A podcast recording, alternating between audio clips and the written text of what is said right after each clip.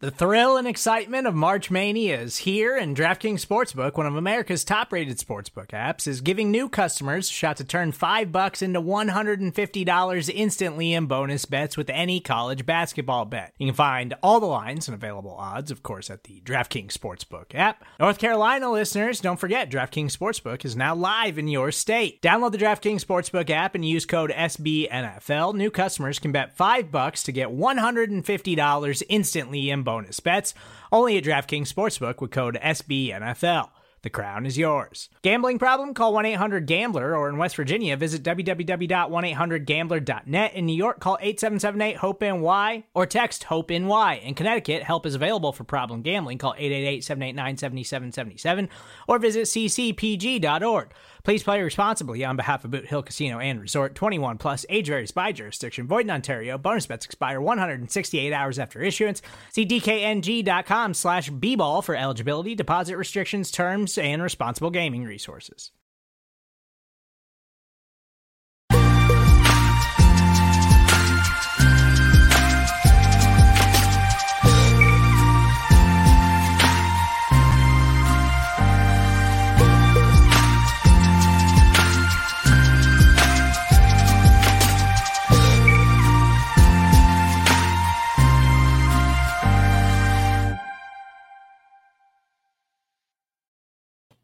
What's up, everybody? Bengals bye week, but no days off here on the Orange and Black Insider Bengals podcast. I'm Anthony Cosenza coming at you as part of Cincy Jungle dot com's podcast network. And uh, we are going through the happening headlines as it pertains to the Cincinnati Bengals, the A F C North, and, of course, the rest of the N F L. Some interesting stuff co- coming down the pike, even though it is bye week.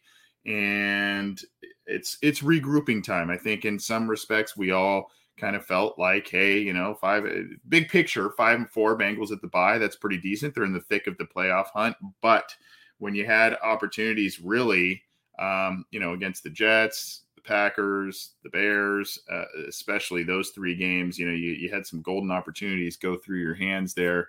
Probably should be more of a six or seven win team at this point in time, but shoulda, woulda, coulda, that's in the past. The Bengals are five and four, and they are looking uh, forward here and uh, looking to regroup into the bye week. We've got some things coming from the game against the Browns, the shellacking, some news out of that game, as well as some uh, quotes and things of that nature coming from those associated with the Bengals this week. So a lot of different things and pieces of news there. Some interesting stuff coming from the A F C North and, as usual, some different things around the N F L, especially when it comes to that game last night on Monday Night Football, Bears versus the Steelers. Steelers get a break there in a number of different ways. And now the Bengals officially drop to the bottom of the division with the Steelers win right uh, last night against the Bears, and that was a wild one on primetime T V. Again, I'm Anthony Cosenza. This is the Orange and Black Insider Bengals podcast,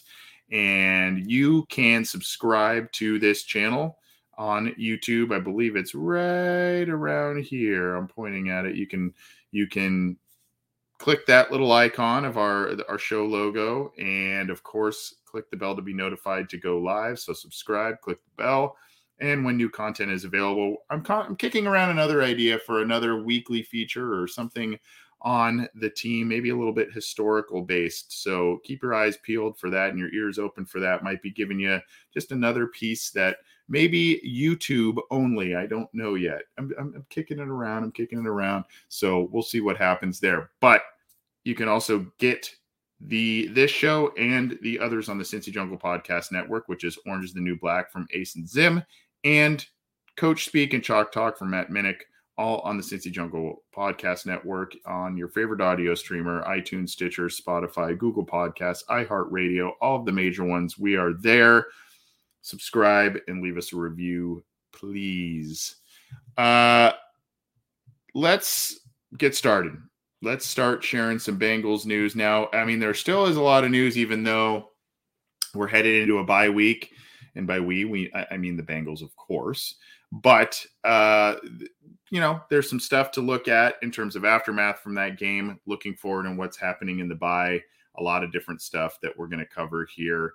Um, so even though there may be a little bit of a slowness to the news because they don't have an opponent this week, um, there still are some some in, intriguing headlines that we need to get to here. And as usual, we will go with the snap counts here on Cincy Jungle dot com, and I will put that uh, I will put that link in the live chat for everybody there as well. But you see here, snap counts show the Bengals defense tried to go big against the Browns. Um, they did. They went limited at the linebacker spot, so there's some questions there. But um, you can see here um, how much information can we get from the snap counts. And again, I'll, I'll put this link in the live chats for everybody to uh, to see here. But what did we learn? The Bengals offense spent all day on the field. Cincinnati ran seventy-five offensive plays compared to the Browns' forty-eight.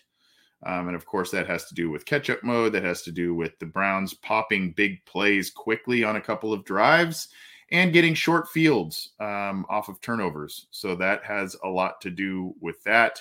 Um, and no variety from the defense. Uh, you can see that's one of the things. Akeem Adeniji got the start at right guard, um, and it benched Jackson Carman. But Carman had has had some nice moments, and Carman did have a tweaked back from the game before against the Jets.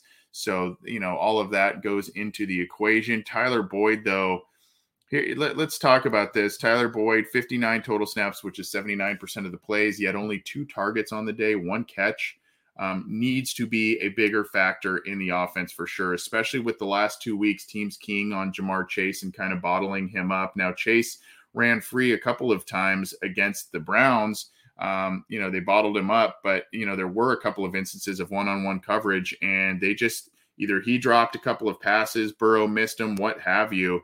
So, you know, guys like Boyd need to start reemerging in the offensive game plan, but fifty-nine snaps out there and only two targets his way. Uh, Mike Thomas got out there, had a catch as well, ten snaps for him. Jamar Chase got ninety-five percent of the offensive snaps. Auden Tate did not play. Higgins getting seventy-six percent of the snaps, a couple of drops by him, but a couple of nice catches as well. But the, the consistency from Chase and Higgins, they're still very young, um, both in, ter- in terms of years accrued, but also in terms of overall age. They are still very young, so Um, you know, just gaining that consistency as this team as a whole grows uh, is going to be key going forward. Stanley Morgan getting out there, and he was seen springing a nice block for Joe Mixon out there on, on one of his runs. Irwin didn't play. Uh, Williams and Reif got one hundred percent of the snaps.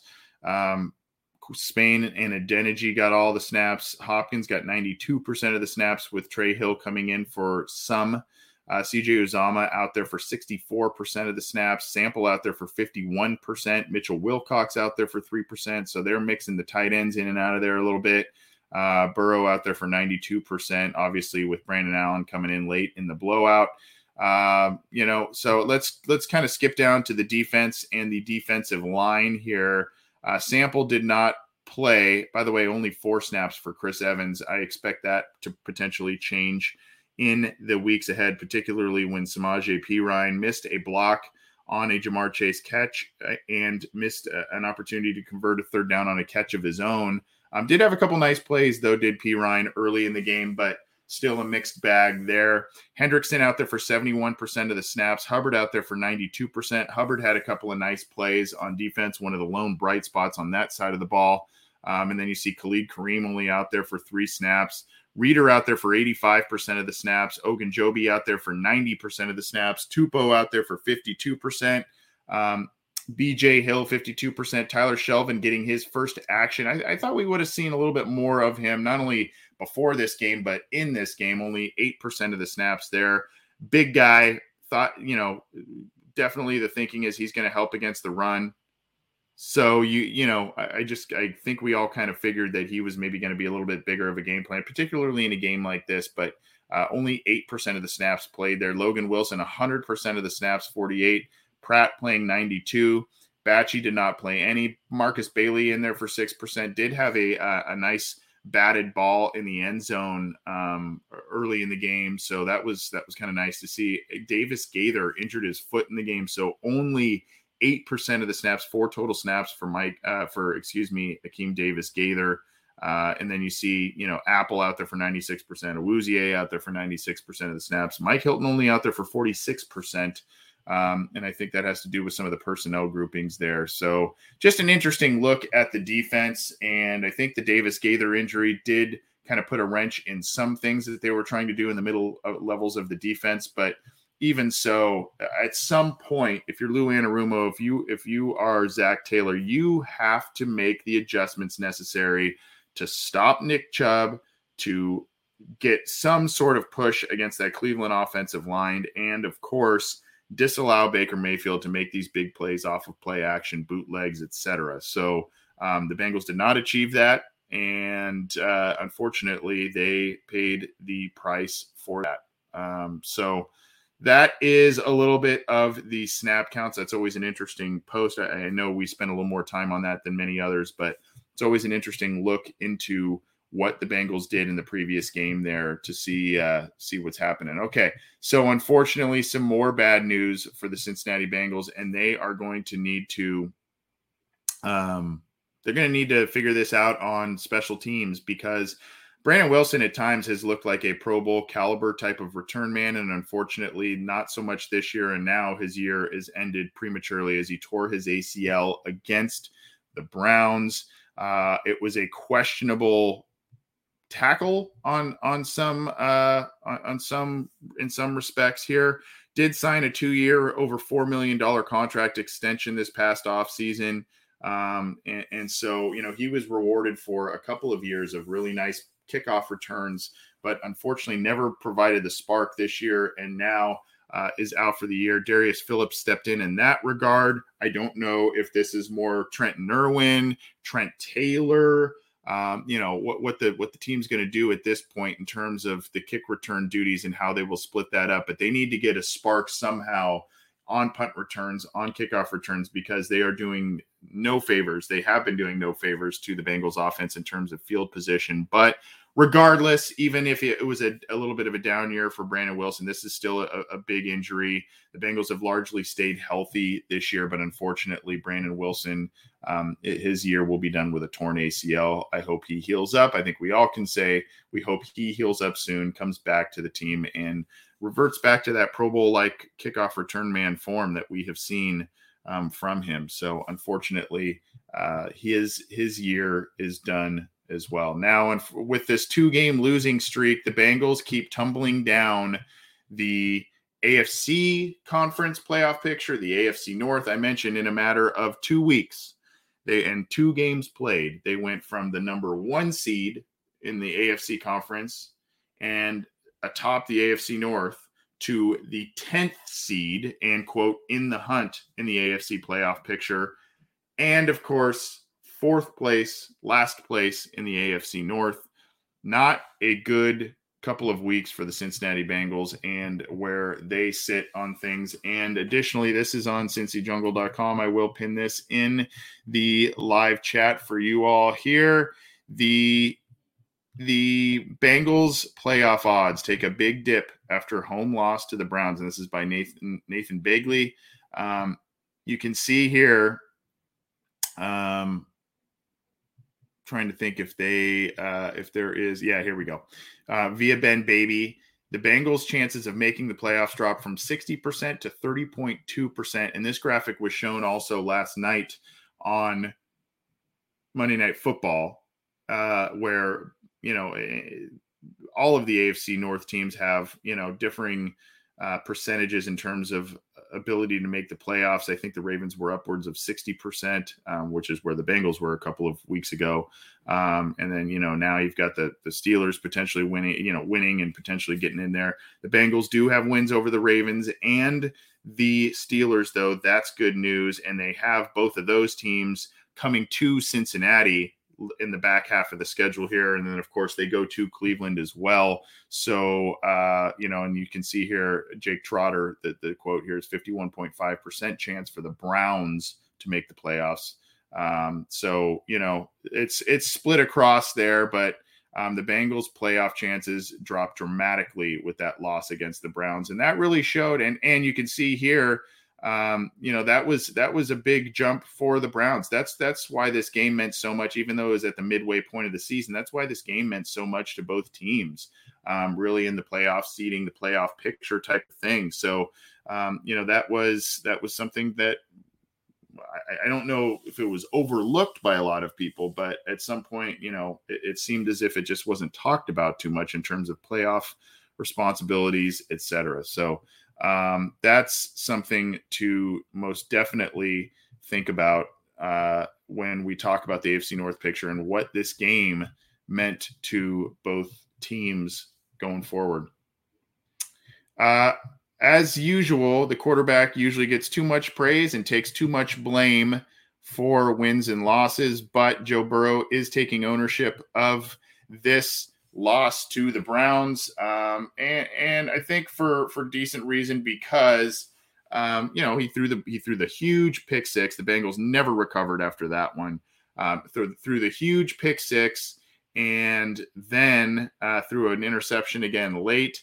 Uh, there were a couple of missed throws on his part, and then of course I mentioned there was about five. I counted about five drops from Bengals wide receivers in that game. P. Ryan being one that I mentioned earlier. Higgins, I mentioned he had a couple, one of which was in the end zone. Tough ball to come down with in the end zone, but, you know, that's why you drafted the guy, six three, six four wide receiver who's known to make contested catches. That's why you bring that guy in. Ball was up and away. You kind of had hoped he was uh, coming down. And, and our friend Joe Goodberry, if you follow him on Twitter, he's been putting out some really nice statistics.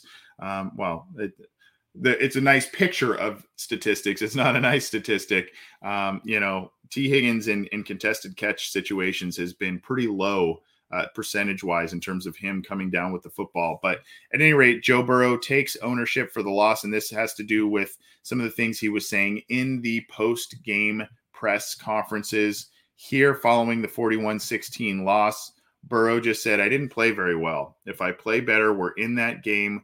We have a chance to win that game. I just didn't play well. That's all there is to it." Now, he didn't throw anybody else under the bus. He didn't talk about Jamar Chase dropping one in the end zone and another down the sideline. He didn't talk about the contested catch situation, the third down drop, all of that.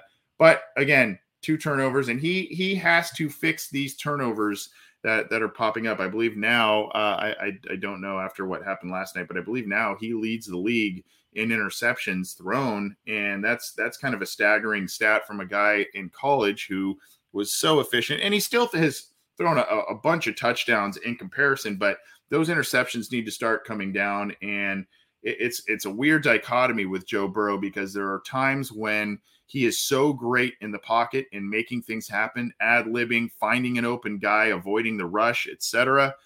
But there are times where he absolutely locks in on a guy that that is blanketed in coverage.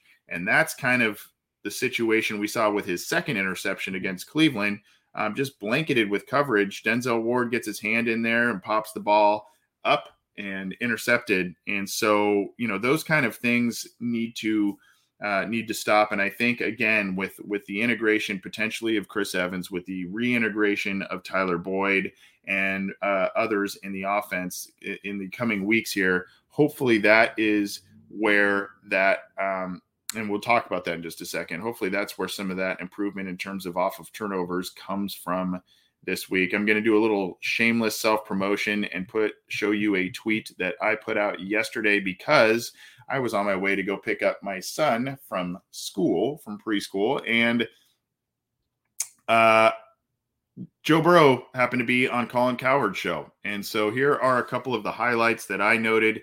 Um, that he seemed to be very mellow, very low key, not worried. You know, a lot of a lot of the things that we heard in the press game, uh, post game pressers were, you know, we're not worried, we're not panicked. Both from him, from he, from C J Uzama, from all kinds of others, not panicked. They, they're they've got this under control. They have things ahead of them. That was kind of the mantra that was echoed on Colin Cowherd's show by Joe Burrow on Monday. He said he's taking it easy this week and watching a lot of football. He's kind of, he's going to watch film and all that kind of stuff, but he is kind of just going to unplug, it sounded like, for a little bit. Um, he said he felt like the Browns' loss came to a handful of plays. Even though the team overall played poorly, he still thought that they could have won that game, if not for the difference of a couple of, uh, of plays.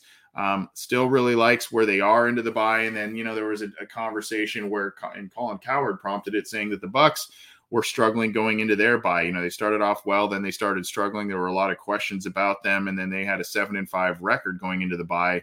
And we all know what happened from there. So the Bengals now are five and four going into the bye after getting off to a five and two start and being media darlings. They are now five and four off two bad losses to the Jets and Browns respectively. So, you know, there, there's a little bit more to that. And then I think I put, yeah, Uh, I, I added a little something here. He says he's continu- he's still learning as a professional quarterback. He feels like he's progressing every week, and he feels like there are things that, um, you know, seem to be part of the learning process every week. New new looks, et cetera, that he keeps learning. We have to we have to realize that even though Joe Burrow is incredibly mature, even though he's a year and a half into the league, really accrued games-wise, he is just beyond his rookie season. He is a second-year quarterback, not to make excuses for him, but he is still playing very well for a guy in the limited amount of games accrued in, of course, coming off of the injury. So, um, you know, I, I think that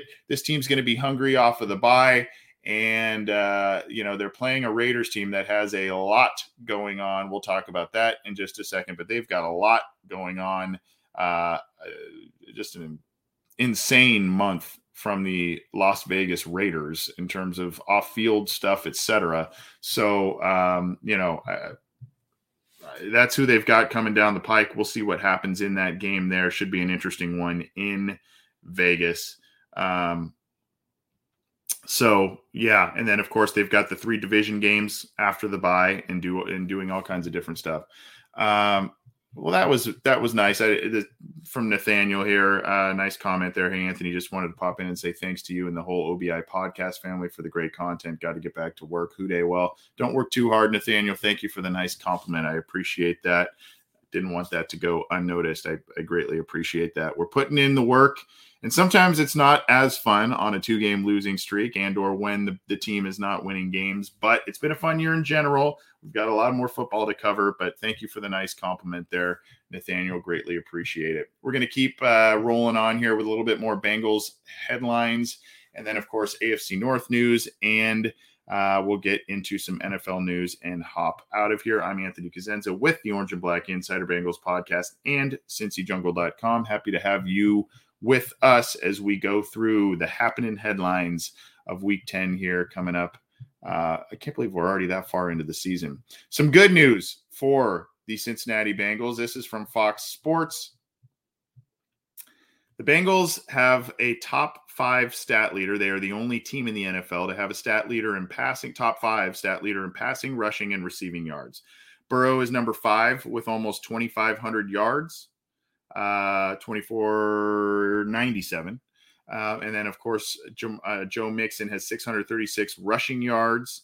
He is fourth in the N F L, helped by the Derrick Henry injury, because Derrick Henry was on a tear, as we all know, but still number four in rushing yards. And Jamar Chase, eight thirty-five, even with the two quiet games back to back, eight thirty-five yards, very, very close to a thousand yards in his rookie season. And of course, him concentrating on, uh, you know, getting some of these tougher catches, hanging on to the football, et cetera. That's got to be a focus, along with many, many other things from many, many other players to right the ship after these two losses, but still, some positive vibes despite the two-game losing streak, um, and and this offense is producing. That is for sure, and that's why they've paid and or drafted these guys where they did. So um, check that out from Fox Sports. Pretty cool stuff there. Continuing on, here are your top five per Pro Football Focus Cincinnati Bengals on Twitter. Here are your top five ranked or graded Bengals through nine games. I guess we can maybe give this a different look here. Uh, D J Reader is your number one guy at eighty-five point eight, just playing really, really well. Joe Joe Burrow, your quarterback, when he's when your quarterback's up there in the rankings, you gotta like that. eighty-five overall score so far this year. Joe Mixon, again, a guy you've played, you've paid highly, uh, has has answered the bell for the most part this year in eighty-two, especially coming up in the pass game. Jamar Chase, seventy-six point six. Chidobe Awuzie, and then you've got three guys tied for fifth.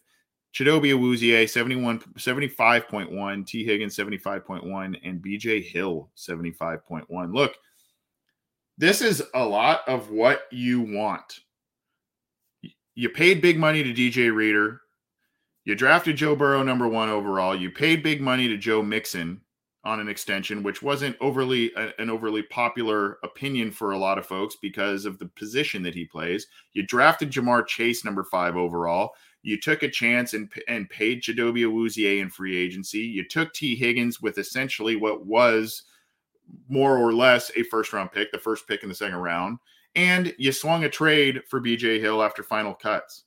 So you kind of hit the trifecta here if you're the Cincinnati Bengals in terms of productivity from Pro Football Focus metrics, at least, in your big free ticket free agent guys are performing as some of your best, or in Reader's case, the best guy in P F F metrics.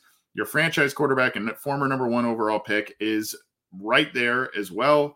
Your star running back, your top five pick wide receiver, free agent, basically a first-round pick, and another trade guy that you that you've grabbed in B J. Hill. Those are your top performers. So kudos to the Bengals and kudos to those players, because um, that kind of shows some of the savvy moves that they have made in in a variety of capacities. Now, maybe they, for lack of better words, sucked into Burrow and Higgins, but um, they're performing. They're performing. So uh, that that kind of points to what they've done in the draft, in free agency, and with trades.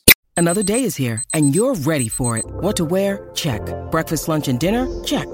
Planning for what's next and how to save for it? That's where Bank of America can help. For your financial to-dos, Bank of America has experts ready to help get you closer to your goals. Get started at one of our local financial centers or twenty-four seven in our mobile banking app. Find a location near you at bankofamerica.com slash talk to us. What would you like the power to do? Mobile banking requires downloading the app and is only available for select devices. Message and data rates may apply. Bank of America N A, member F D I C. We're going to transition a little bit into some of the things as the Bengals get into the bye week. But as we always do, we want to tell you about our partnership with Symbol, S I M B U L L. And Symbol is where you can trade teams and operate like you are manning the stop stock market. So if you like to play the stock market, if you play fantasy football, if you do survival football — I don't want to talk about survival football because I picked the Buffalo Bills this week, but that's okay. That's okay. Thanks a bunch, Jacksonville Jaguars. Uh, look, this this is where you can buy and sell teams like they are stocks. You can you can earn some money, make some money on long-term investments, short-term plays, what have you. Some folks made some good money on the Bengals already since this partnership that we began with them in the spring. But you can go to simbull.app backslash OBI. And if you input the promo code O B I, of course, for Orange and Black Insider, our listeners have a special promo wherein if you submit up to five hundred dollars in your account, that is protected for the first ninety days when you are navigating the Symbol platform. So if you end up losing money and you are dissatisfied with how things are going with the investments that you have made, you can pull out of there and have that money protected where they refund you that. So you, you really, really unique opportunity here. And we love what Symbol is doing and, and, and the product that they have there. And they are standing by it with that money back guarantee with a five up to five hundred dollars um, deposit bonus there. So check check out Symbol, S I M B U L L dot app backslash O B I. Use the promo code O B I to take advantage of that ninety-day money-back guarantee on your account. And go make yourself some money. Go have some fun. It's good stuff from Symbol. Appreciate it. Uh, Brandon Batchelor, Anthony, we got to talk about that Steelers-Bears game last night. You got to hang on, Brandon, because I got a lot on that one. So, yes, we will talk about that in just a second. So, yes. At any rate, yeah, and yes, Andrew Seiler, yes, it does feel like two months since the Bengals beat the Ravens. It feels like a different season these past two weeks, but that's what the bye week's for. regroup, and get things together. Speaking of doing that, our friend of the show, Mike Petraglia, who was on the program a couple of weeks ago and was a great guest. We loved having him on. Um, he relayed something this morning or, or early this afternoon for, for some of you here. Uh, one significant takeaway from offensive coordinator Brian Callahan Tuesday is that the Bengals need to address their third down conversion rate, just thirty-eight percent. And that is bad or good for twenty-first in the N F L. Uh, spoke he spoke highly of the running backs and tight ends in the pass game. Could be a significant adjustment post-bye as teams are focusing on the wide receivers. You're seeing a lot of bracketed coverage to Tee Higgins. You're seeing a lot of uh, attention being paid these past couple of weeks to Jamar Chase. Um, so again, this is where Tyler Boyd, Chris Evans, C J Uzama, all of these guys, you started to see Drew Sample get a few more catches this week. Those are the ki- kind of players that are going to need to step up as ancillary weapons. And, and you know, they need to create more manageable third down situations for themselves. They need to, you know, even early in this game before the pick six, I mean, they got bailed out a couple of times, but the first, the first two plays to start the game, a couple of runs for what, three yards.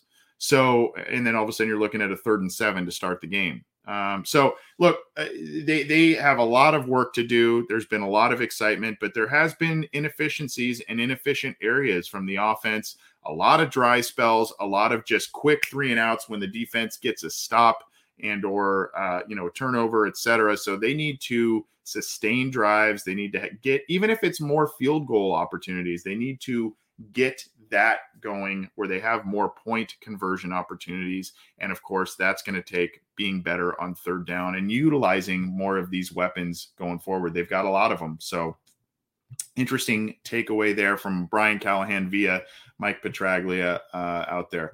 Um, just some other kind of quotes uh, in terms of Zach Taylor. We just talked about Brian Callahan, the offensive coordinator. Here is an interesting quote from uh, again relayed from our our buddy Bengals captain. We got to get the Bengals captain on here at some point. We haven't had him on since last year, and his lovely wife as well. We haven't had them on since last year in one of our pregame shows that we were doing last year. So, uh, but at any rate, he said, you know, there was a quote from Zach Taylor basically said, you know, when the offensive line went after Jadeveon Clowney for the the late hit on Joe Burrow, and the offensive line really rallied around him, got, and it, it, it actually got, it netted a fifteen yard unnecessary roughness penalty. Um, Zach Taylor said, quote, "I didn't like it. I loved it," in terms of the offensive line's response to Jadeveon Clowney hitting Joe Burrow uh, in a questionable manner. The hit itself was not penalized, but um, some stuff in a scrum afterwards was against the Browns there. So, uh, Got got to kind of get get a little chuckle out of that one. Um, here is another um, another little we're we're talking a little bet there. P F F bet. Zach Taylor's currently plus one thousand to win Coach of the Year, so that's something to think about. That obviously has uh, dropped quite a bit um, since. Uh, The, the past couple of losses here, but um, still in the conversation and still could pull something out here if the Bengals end up making the playoffs and uh, making a big turnaround from the past couple of seasons there. So we'll see what happens this backstretch, but he is currently plus one thousand to win Coach of the Year. I hesitate sharing this next one. Um, it's and and I hate, I hesitate ending the Bengals news on this front. Uh, number one, because I'm, I met and spoke with this guy uh, for a little, little while when I was out in Cincinnati in week one after the Bengals won on Sunday night at Jeff Ruby's Steakhouse. He was there. He was very affable, very friendly. Um, and, and so it was a lot of fun talking to him. This is a little bit of sobering news here uh, from a guy who has started his own podcast with Solomon Wilcots. uh, is, is Pac-Man Jones, Adam Jones. Unfortunately, he is, con- he has been convicted of assault and sentenced to one hundred eighty days in jail from a February incident. Um, so, uh, you know, he kicked a person in the head. Um, you know, I, I don't like to go through this because I don't like to drag people through the mud like this, but uh, unfortunately this is circulating. This is out there. Um, Jones has had a couple of instances wherein uh, he has avoided some jail time and whatnot recently, but you know, he was a very good pickup for the Bengals in a lot of different respects. And like I said, I uh, met him and was very, he was a very affable, likable, pol- uh, polite guy. It was really nice talking to him, spent a lot of time, and he really is actually still very passionate about the Bengals. Um, he said he wanted to get out there and return some kicks and stuff still, but uh, at, at any rate, um, you know, not, not so great news. We'll see about other developments with that. I don't like to share negative stuff like that, particularly about a guy that uh, I had a positive experience with personally, but that's, that's going to be out there. And if you haven't heard about it yet, it's probably going to be floating out there. Um, so we, uh, we'll, we'll, we wish Pac-Man the best, not a great situation there, but wish him the best. And hopefully, um, you know, things work out more positively going forward. Let's keep going now, and we will transition to the A F C North and the team that the Bengals just got pounded by, the Cleveland Browns. Not great news for the Bengals, amazing news for the Cleveland Browns. They sign Wyatt Teller to a four-year contract as of today, Tuesday, November ninth, four-year deal. One of the best interior linemen in the N F L is staying with Cleveland for the next handful of years, and uh it's a four-year deal. I don't know, did we get the the money number on this here? I don't I don't know that we got the money number uh specifically, at least not via Cleveland Browns dot com. Um but he came to Cleveland via trade by Buffalo for two late round picks. Um and then he has just he he was moved to right guard, and he has been a, a really good player for them. A really, really good player for Cleveland. So kudos to Cleveland for paying their linemen, especially a quality interior lineman. We know the Bengals don't always value those players as much. So um, there you go. Cleveland is paying, is recognizing what, what kind of value their offensive line brings them, and Teller is a big part of that. Uh, another, I'm not going to spend too much time on this. I'm just going to really kind of go over the high, uh, the headline of it, but Peoples Jones, Donovan Peoples Jones, uh, is becoming, quote, Mister Dependable in terms of the eyes of the Cleveland Browns. Um, here is the, the article there. And he has really made a name for himself as a really young receiver against the Cincinnati Bengals. He was the hero in the rematch last year. He had the big touchdown this week against Eli Apple. And uh, now he his role is continuing to grow, that O B J is no longer with Cleveland. Obviously a guy that they want to see continue to develop and be a, a solid player for them. So Peoples Jones is a guy that Cleveland really, really likes at this point in time right here. Uh, the Baltimore Ravens have lost Deshaun Elliott, their safety, and they are kind of doing a group effort. That does that sound familiar with the Baltimore Ravens in terms of they lost a guy from injury, and we're going to rally around and we're going to kind of do it with a group effort. Um, I think it was Devontae Freeman and Le'Veon Bell this week at running back. Um, they're still waiting on Latavius Murray. And then of course they had like two or three major injuries, J K Dobbins and um, you know, all kinds of others in the running back position group. And now they've put that together with duct tape and bubble gum and everything else. And they are going to do the same here with Deshaun Elliott and his absence in the backfield there. So uh, this is on Baltimore Ravens dot com. I'll leave the link there. They've got a lot of different news and notes there, but uh, the Ravens are kind of trying to patch things up there to mask his vacancy on the roster. This is from Baltimore Beatdown, our uh, counterparts in the S B Nation network. Um, the the Ravens have promoted Nick Boyle to the fifty-three man roster and some other roster moves. What might those be? They have designated Ben Cleveland, one of the favorites of Bengals Nation in this year's draft from a guard standpoint, has designated Ben Cleveland uh, for return to practice. He had a knee injury, and then they placed Deshaun Elliott on injured reserve. Then they signed another safety, Jordan Richards, to the practice squad to kind of bolster that position group a little bit. So um, Ravens have made some moves. Nick Boyle was previously on injured reserve, and they brought him to the active roster. Um, Ben Cleveland coming back from a knee injury to practice, and Deshaun Elliott to I R. So just some roster moves by the Baltimore Ravens there with some familiar names um, coming and going uh, on their on their roster there. So, all right. Brandon Batchelor asked for it earlier, and we've got a couple of things, and this really where my uh, where most of my attention is being paid to the the the Steelers in, in this week's Happened in Headlines. So, look, the Steelers won. It's what they do. It's who they are. They are a high quality, um, high quality franchise in a lot of different ways, and the beacon of N F L success. But in a lot of different ways, in terms of what they've done uh, and how they have won. Um, They just keep, uh, I don't know what you want to say. They keep winning by the skin of their teeth. They keep getting favors from the referees. Um, I think we all, as Bengals fans, maybe over-exaggerated a little bit, but there are things there that are easily seen wherein we all wonder what, what the heck are the referees seeing in some of these instances. First and foremost, congratulations to Mike Tomlin with that win. Um, he is the twentieth head coach to hit one hundred fifty career wins.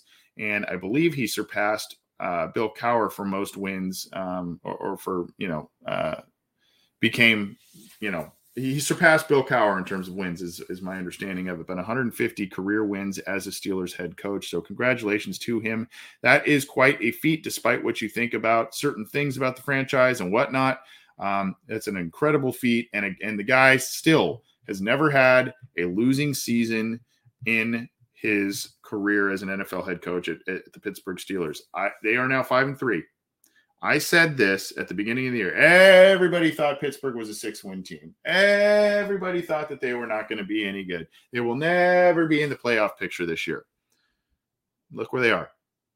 And I, I never, never count, count that team out. Ever until week, I guess, eighteen now is done, and we look at the we look at the standings and see where everything is at that point in time. I never count that team out, and I, I, I think a lot of it, still a lot of football to play, and they don't look great, but somehow they're scraping together wins, and they are in the A F C playoff picture once again.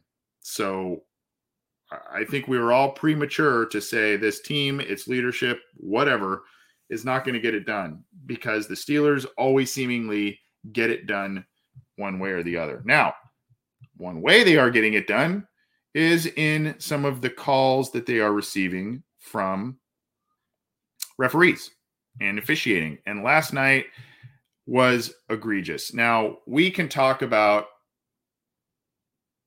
what happened with the Bengals and the Jets and Mike Hilton and that play. I think most everybody that saw that, including many, many major media, you know, media members and former players that now work at E S P N and everything, they all thought it was an egregious call against Mike Hilton and the Jets. But, uh, you know, the Bengals squandered a lot of opportunities in general to win that game, but obviously critical call at that juncture in the contest. Well, there was a couple of those as well last night. And when you're talking about a game that is decided by two points, as the one last night was, um, these are the things that get looked at a little more closely. Here is one that I thought was interesting. Okay. I retweeted this with something basically talking about, well, tell me about the Mike Hilton on Ty Johnson hit then, if this was a legal hit. I'm going to play this for you. This was deemed a legal hit in Chicago versus Pittsburgh. This is on Twitter. While the quarterback, this is a, a, this is Minkah Fitzpatrick, I believe, on Justin Fields, a quarterback. This was deemed a legal hit here. Um, so you could see him him going right here. He's going to the sideline. Here's the hit. Looks like shoulder to helmet, but here's helmet to helmet right there. Now, Fields does lower his helmet. There's no doubt about that. We'll watch it again. but this was deemed legal.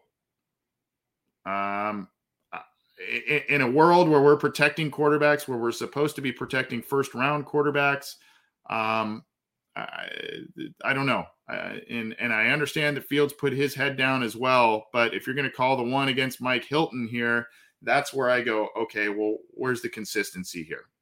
Um, I'll let it loop one more time before we go here, but you can see he lowers his shoulder and helmet, and the helmets make contact, as do the shoulders, and the shoulder makes contact into the head. Um, I don't know. I, I that one puzzled me, and uh, you know, the N F L officiating crew just decided that that was going to be that. Now, there are there is another one that is getting a lot of attention, and this was at a critical juncture in the game where. Uh, a Bears defender, um, it was Cassius Marsh. Uh, he got a sack on a big third down, getting the Bears on, off the field, and would get uh, potentially get them in, in position to win this game late. So here is, this is from Will Brinson, a guy who works for C B S Sports, an entertaining follow, but he said, watch Tony Corrente, the referee here, as he almost leans in, well, he does lean into uh, Marsh here and calls a taunting penalty, apparently because Marsh was looking at the sideline. Now, a little bit of a backstory. Marsh, I think, was previously cut by the Steelers, so he had a little extra ammunition. Apparently, reportedly did not say anything of any kind, just gave him a look over there. And this is where this taunting penalty really just starts to irk you in terms of, you know, how hard they are cracking down on this. But check out this one here. Um, this is Marsh trotting off the field. Watch Corrente almost backwards walk into him and then toss the flag way up in the air. Um, and you can see here, uh, Brinson says, leaned into the contact and held his flag, flag toss like a walk-off three-pointer. What a joke. Um, I mean, just kind of backs his butt into him a little bit there and, and bumps him. And, you know, I, I what here's what I don't understand. If the call was about him looking over at the sideline, why isn't the flag thrown right there? Why isn't the flag thrown way, way earlier? Why do you have to bump into him? Why do it, it's this whole thing. And now it's bringing into this conversation. It's bringing the conversation up of what the officials are actually doing in terms of dictating results in games, because they are having direct impact on wins and losses for certain teams here. So um, you can debate why that is. You can debate, you know, how how minimal or big these types of movements are, but that's that's a, a crazy, crazy visual, in my opinion, right there. That, that is a crazy visual. Now, I'm going to play this clip from Cassius Marsh. Um, and this is uh, him explaining what happened here. And, uh, you know, then we're going to get to a few more things and hop out of here. But I thought this was pretty poignant here. I'm going to play this for you. Hopefully you all can hear it. But this is via Dove Kleiman on Twitter. Uh, and this is Cassius Marsh talking about what what happened here. And on that video I just played for you all in terms of Tony Corrente bumping into him. The one thing that I will say is, uh, you know, on my way to the sideline, I got hit checked by the ref, and it's, it's pretty clear. Uh, if I were to do that to a ref or even touch the ref, you know, we get kicked out of the game, possibly suspended and fined. So I just think that that was incredibly inappropriate. Um,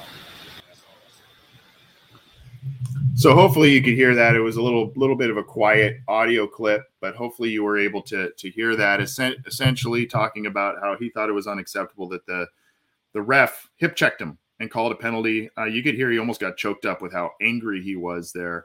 Um, so uh, you know that, that that's a little bit from uh, Cassius Marsh himself. And uh, you know, I know there are many many instances in a game, and a penalty should not dictate it, but sometimes, when it's that close of a game and all of that, you can't help but look at plays like that, like we did with Mike Hilton against the Jets. You can't help but look at those penalties and say, well, you just you just robbed us of at least one more opportunity to right a wrong that we did maybe in the game earlier. So, look, uh, I, I just kind of wanted to share those things. I'm sure that you've all seen those at this point in time, but interesting stuff coming out of there. But the the Steelers win. They go to five and three, and now the Bengals are in the cellar of the A F C North, and they win on some controversial calls, to say the very least. Let's scoot through these next couple, and then we will get on out of here. Here are uh, the N F L dot com power rankings. Uh, this is from Dan Hansis, who is a prominent member of the media over there. He's got the Cardinals at one. He's got the Bucks at two. He's got the Titans at three, who now all of a sudden are, after a, a struggle early in the year, they are atop the A F C. Green Bay's at four. Dallas is at five. Um, Baltimore is at six. We have to probably go quite a ways down here to find the Cincinnati Bengals. Cleveland rose up six spots to go get to the top ten in Hans's list. Uh, I assume that's probably right around where the Bengals are. Lo and behold, that's where they are. sixteenth with the team they play next, the Las Vegas Raiders, who are five and three. Um, they play them in a couple weeks. Five and four are the Cincinnati Bengals. They were ranked number eleventh. They fell five spots on this list um, after being, they were eleventh after uh, losing to the Jets. Uh, the Bengals were blown out at home by the Browns on Sunday and have been outscored fifty-five sixteen in their last four and a half quarters of play, dating back to Week eight's collapse against the Jets. Um, and really, it just kind of says turbulence, turbulence arrived and an important test for Zach Taylor in his quest to instill a new culture in Cincinnati. Will Cincinnati adjust and move forward, or crumble and fall apart like so many other Bengals teams? So that is the breakdown there in terms of power rankings. Um, there is a little bit of, uh, you know, we can all sit here and complain about some of the turnovers from Joe Burrow and some of the things go that we've seen in the last two games that were losses, but the Miami Dolphins have kind of a mess on their hands. They tried to trade Tua Tagovailoa and picks for Deshaun Watson. It never really materialized before the trade deadline. So they are, um, Tua's been, Uh, dealing with rib and finger injuries. Uh, they don't know if they are going to have Tua play this week against um, uh, against the Baltimore Ravens on Thursday night. So they don't know if he's going to be available or if it's going to be more Jacoby Brissett. So uh, it's been a pretty miserable year for the Dolphins, who were kind of, a lot of people thought that they would be a sneaky team this year based on a lot of different things. And, and uh, they are really, really struggling. And the Bengals were criticized a lot about their lack of offensive line investments. We'll take a look at what Miami did or didn't do in their, on their offensive line there. So um, that is something that uh, needs to be noted here. Let's, let me, I have a couple here, but I think I can tie this into one. Let me just see. Uh, yeah, it's pretty much the same thing. So I'm going to just go here at C B S Sports. I'm going to bypass this one because it's basically saying the same thing here. Um, one, it was about the draft order, and the other is a twenty twenty-two mock draft. Um, they have this on C B S Sports from Ryan Wilson. I will put this in the live chat for you all here. Um, that is the link. And the Bengals are currently sitting right down the middle of what uh, of the league in terms of where they pick. Um, you're seeing some of these picks here. Matt Corral, the Ole Miss quarterback, going sixth overall to Washington. Uh, DeMarvin Leal, a defensive lineman, going seventh to the Eagles. You go down here, Tyler Linderbaum, a name that is popping up in, you know, for the Bengals for all the right reasons, a center um, and a guy maybe could, could project a guard as well. Um, and uh, he, he just a really, really good player. Um, and so ironically, they have him going to the Giants to replace Billy Price, who the Bengals shipped off for B J Hill. So where do the Bengals go? They have them going cornerback, as the Bengals love going cornerback here. Khair Elam, uh, admittedly, I don't know a ton about him. He is a corner out of Florida. I wonder if he is re- related to Matt Elam. I don't I don't know. I'd have to go do a little research on him. Um, I just kind of picked this up before we went live here. But Khair Elam, uh, it says the Bengals defense is young, aggressive, and balled out often during the first two months of the season, but the unit has struggled in recent losses against the Jets and Browns.